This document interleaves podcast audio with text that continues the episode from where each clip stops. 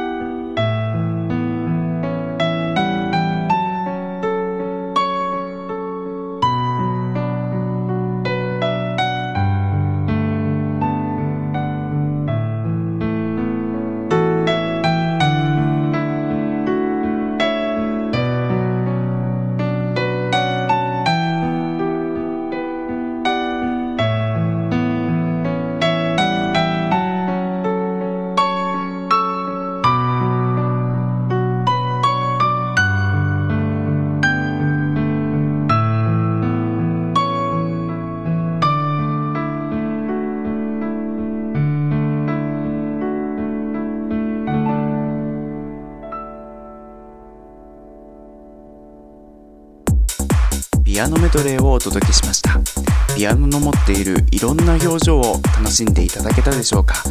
アップテンポに乗って跳ねるピアノやスローテンポでのを聴かせるピアノなど、本当に表情が豊かでいろんなジャンルに柔軟に対応できるというところがピアノの魅力の一つかもしれないですね。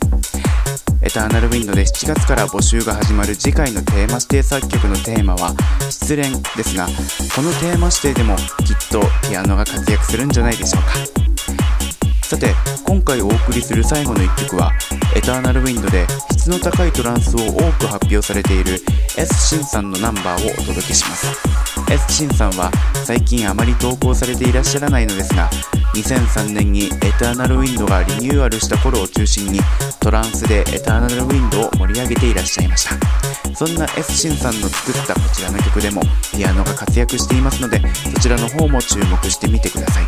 S シン Fall of Night。S シンさんで Fall of Night